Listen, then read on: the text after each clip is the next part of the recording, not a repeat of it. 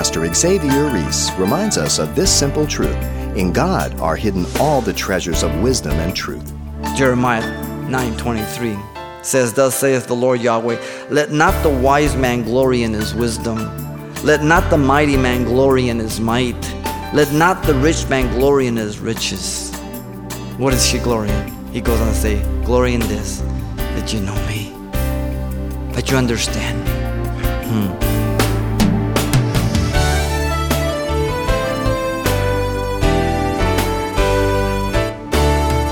Welcome to Simple Truths, the daily half-hour study of God's Word with Xavier Ries, Senior Pastor of Calvary Chapel of Pasadena, California. For what I will to do, that I do not practice, but what I hate, that I do.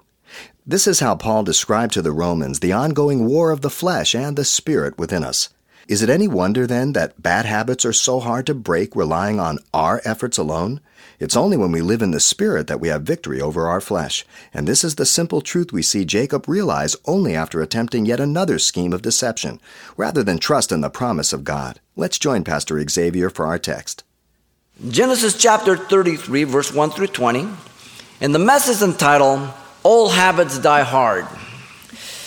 Jacob is now returning home after 20 years. God has just protected him from Uncle Laban. He has wrestled with God all night. God has crippled him. And his name has been changed to Israel. But he still doesn't get it. His mind is racing, thinking how he's going to make amends with Esau.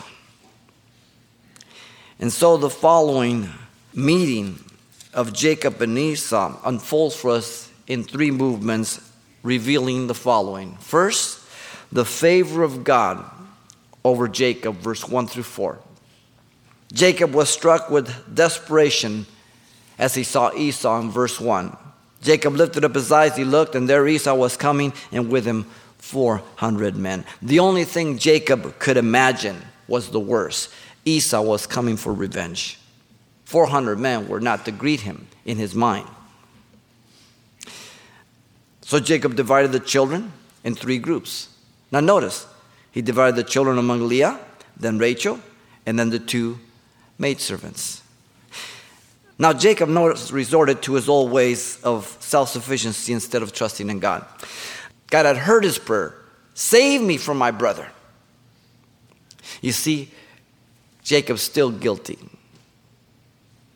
in his own heart, because things have not been reconciled with his brother. It's still there. In verse 4, Esau, to Jacob's amazement, Esau hugged Jacob with loving affection. It must have blown his mind.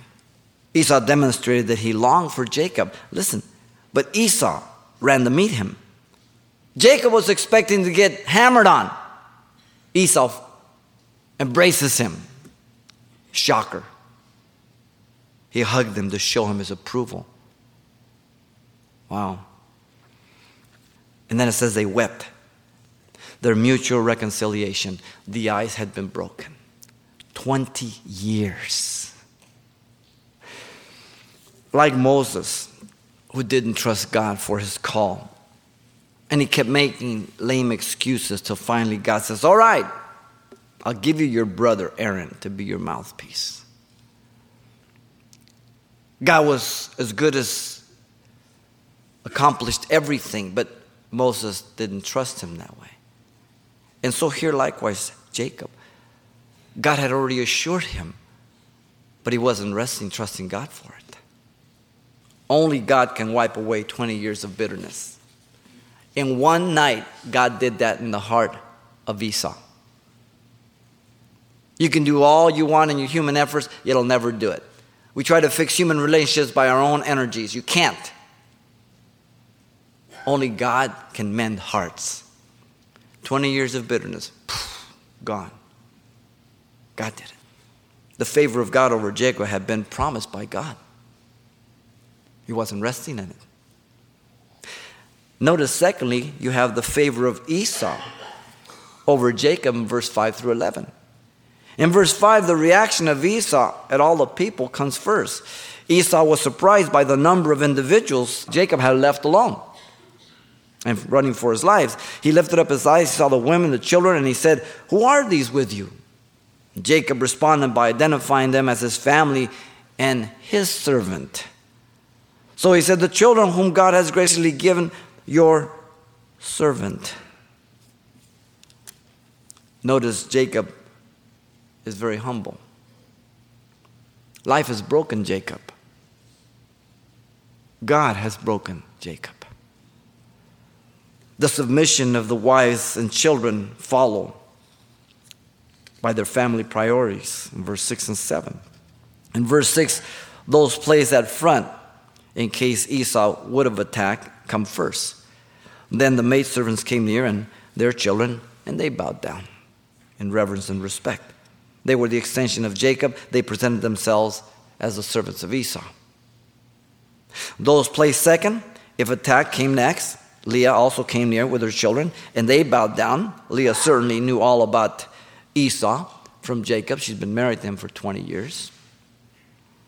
They also presented themselves as the servants of Esau. And then last came Joseph and Rachel. They came near, and they bowed down. She and Joseph equally presented themselves as a servant of Esau. Notice next the reaction of Esau was to the presence in verse 8 and 9. He wasn't expecting this. Then Esau said, "What do you mean by all this company which I met?" And so Jacob responded in truth and in humility. Listen, Jacob said, "These are to find favor in the sight of my Lord." The word favor means acceptance. He was looking for approval. He was looking for forgiveness. Esau responded in verse 9 with gracious contentment. Boy, you talk about Esau. He's never put in a good light. This is the only time. God did a number in his heart. He responded with gracious contentment. Listen to him. But Esau said, "I have enough, my brother." The word enough means much, great, or abundance. Keep what you have for yourself. Esau's okay at this point. All that Jacob was fearing was a waste of time. Jacob declared to Esau in verse 10 that his acceptance of the gift would be evidence of his forgiveness. He's already told him, I'm trying to find your approval. He's being very truthful. And so he objected immediately, and Jacob said, "No, please." And he appealed sharply, "If I have now found favor in your sight, then receive my present from my hand." It's very personal. He says, "Inasmuch as I have seen your face, as though I had seen the face of God." Not that he equated Esau with God or as God, but the acceptance of Esau being a confirmation of God's doing in the heart of Esau as he saw the face of God when he wrestled with him at Peniel in Genesis 32:30. Peniel means facing God. And as he would be accepted, then it would be a confirmation of what he had been seen in God and how he had been accepted by God. And so he commended Esau, notice, for reconciling with him. "And you were pleased with me." The persistence of Jacob won out, notice. So he urged him, and he took it. To refuse it would be insulting and evidence that there was no true forgiveness or reconciliation. You see, the favor of Esau over Jacob had been accomplished by God. It was all done by God. Which leads us to the favorable arrangement of Jacob, verse 12 through 20. Notice first in verse 12 and 13, the offer of Esau to Jacob is presented to us. Esau wanted to be Jacob's escort at this point, in verse 12. And Esau said, "Let us take our journey. Let us go, and I will go before you." But Jacob felt a bit uneasy and objected to it. And rightly so to an extent, he doesn't know. It's a shocker, it's a change from his old brother.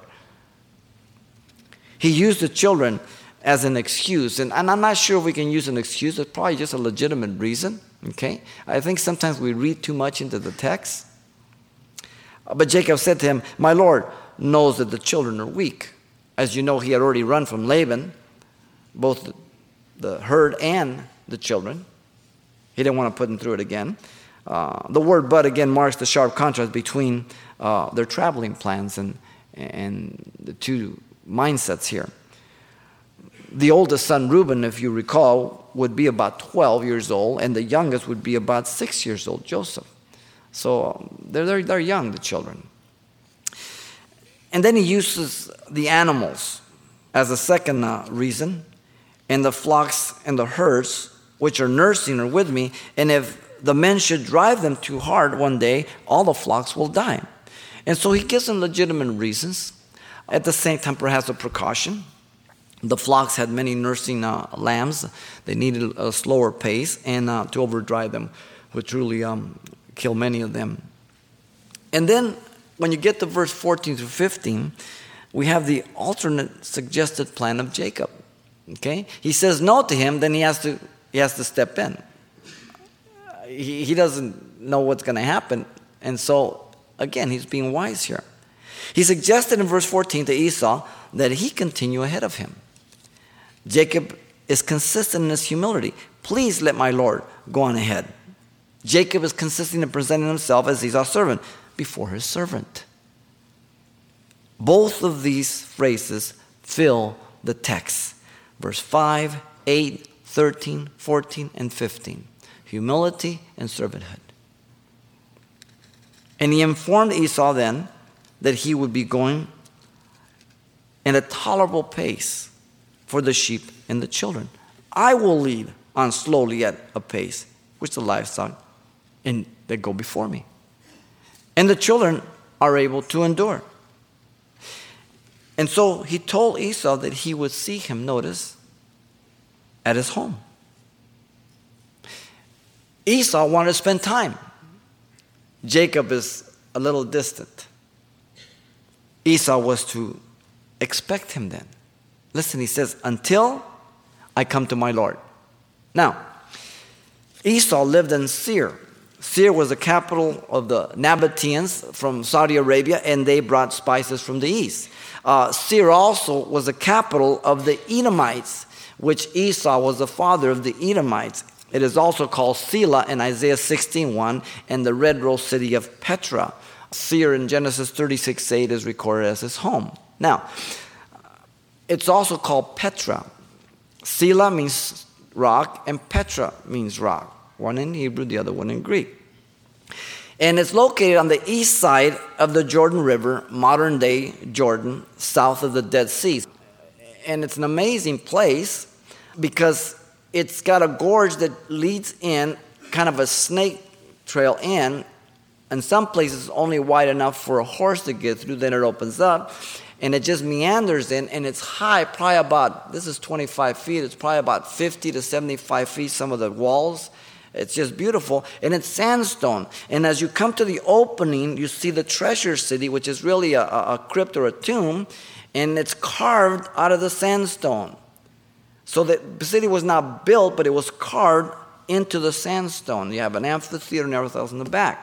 Now, this is the place believed that God is going to house and protect Israel during the Great Tribulation, in the middle of the tribulation, when she flees to the wilderness in the book of Revelation. Isaiah 16:1, Selah, hide my people, God says. This is where Esau lived.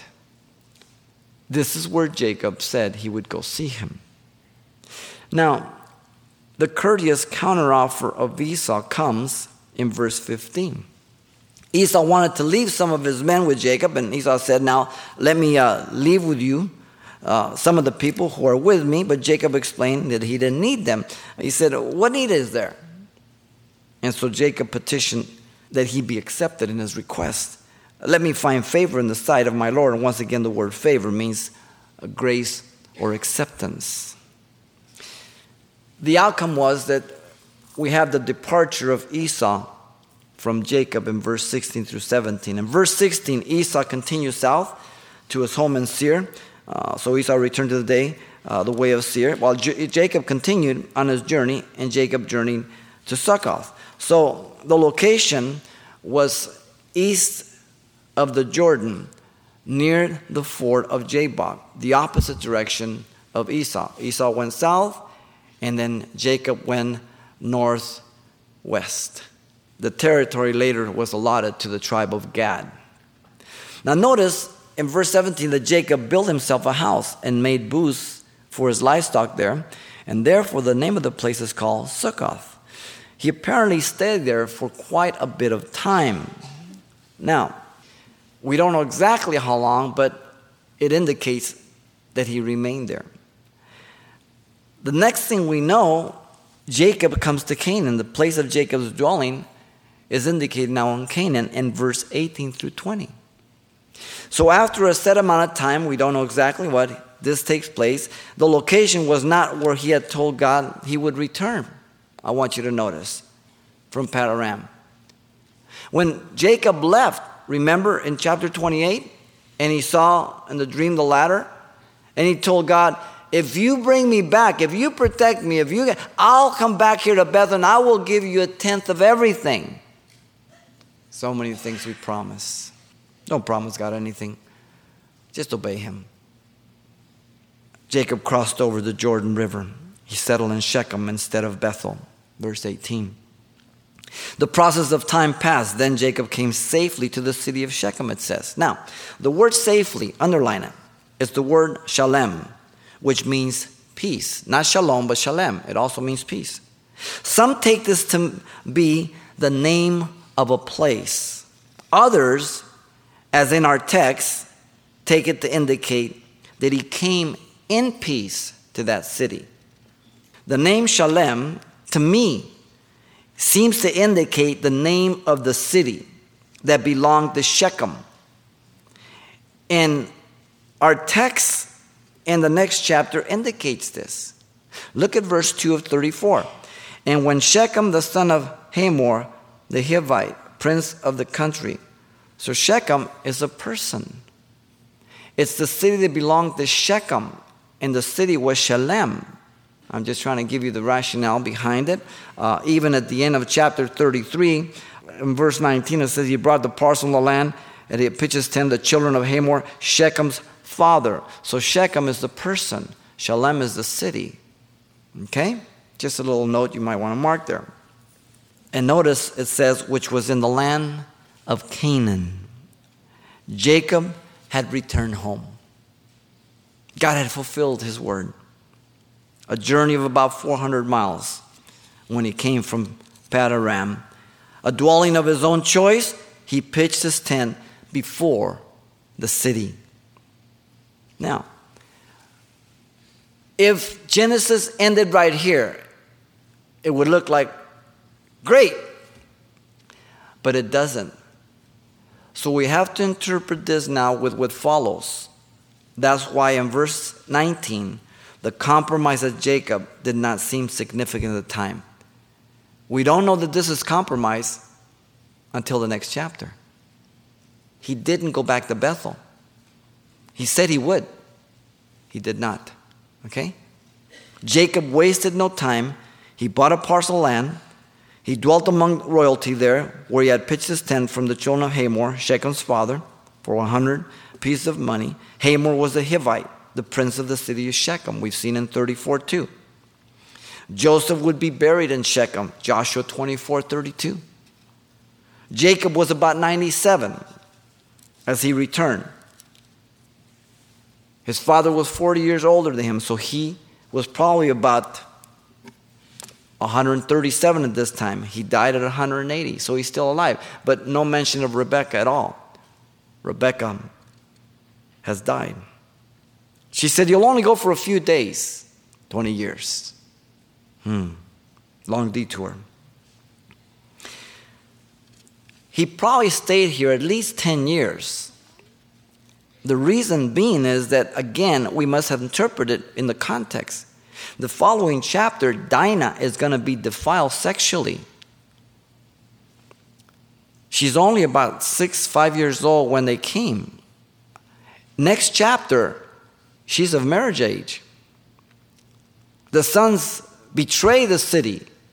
They're not kids. So there has to be at least 10 years, if not more, that elapses. And so therefore, in verse 20, you have the contradiction of Jacob. Then he erected an altar there. Altars indicate communion with God.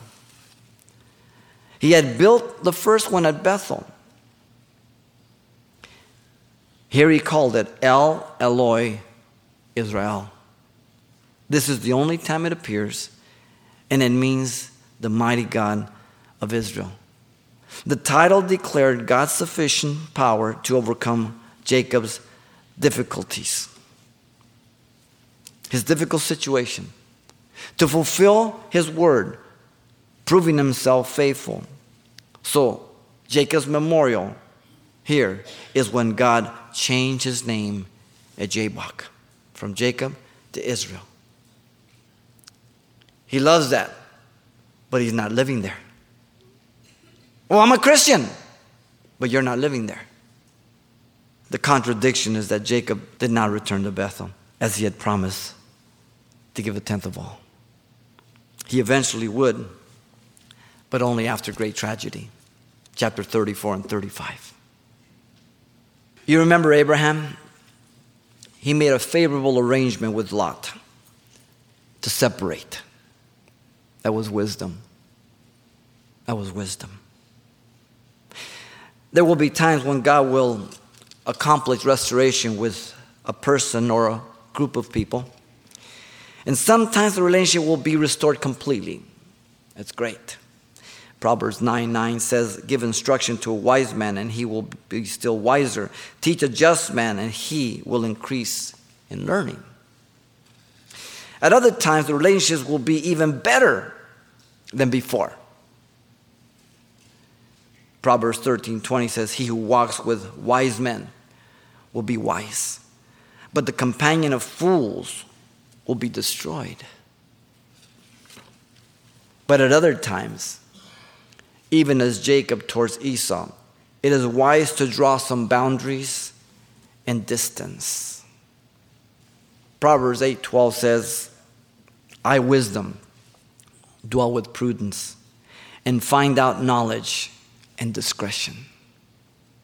It will keep us from a lot of trouble, a lot of pain, a lot of suffering. Jeremiah 9:23 says, thus saith the Lord Yahweh, let not the wise man glory in his wisdom. Let not the mighty man glory in his might.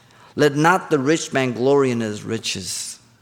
What is he glorying? He goes on to say, glory in this, that you know me, that you understand me.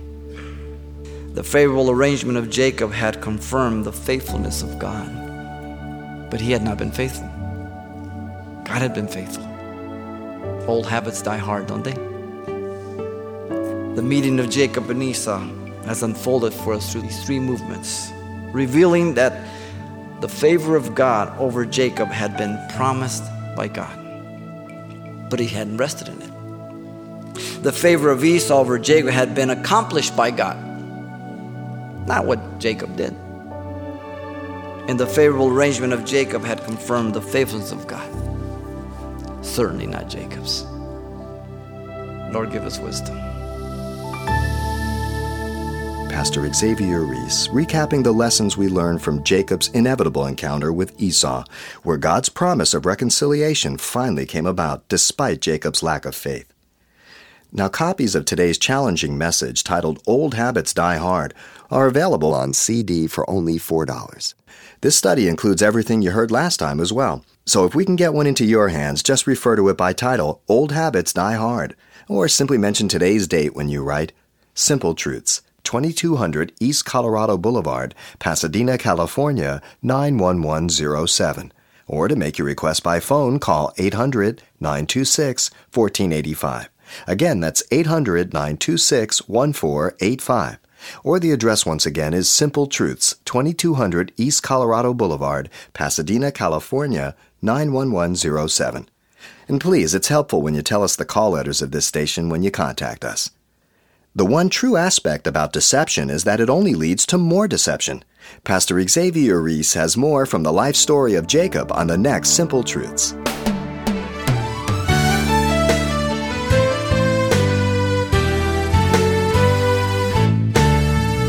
Simple Truths with Pastor Xavier Ries, a daily half-hour broadcast, is a radio ministry of Calvary Chapel of Pasadena, California. www.calvarychapelpasadena.com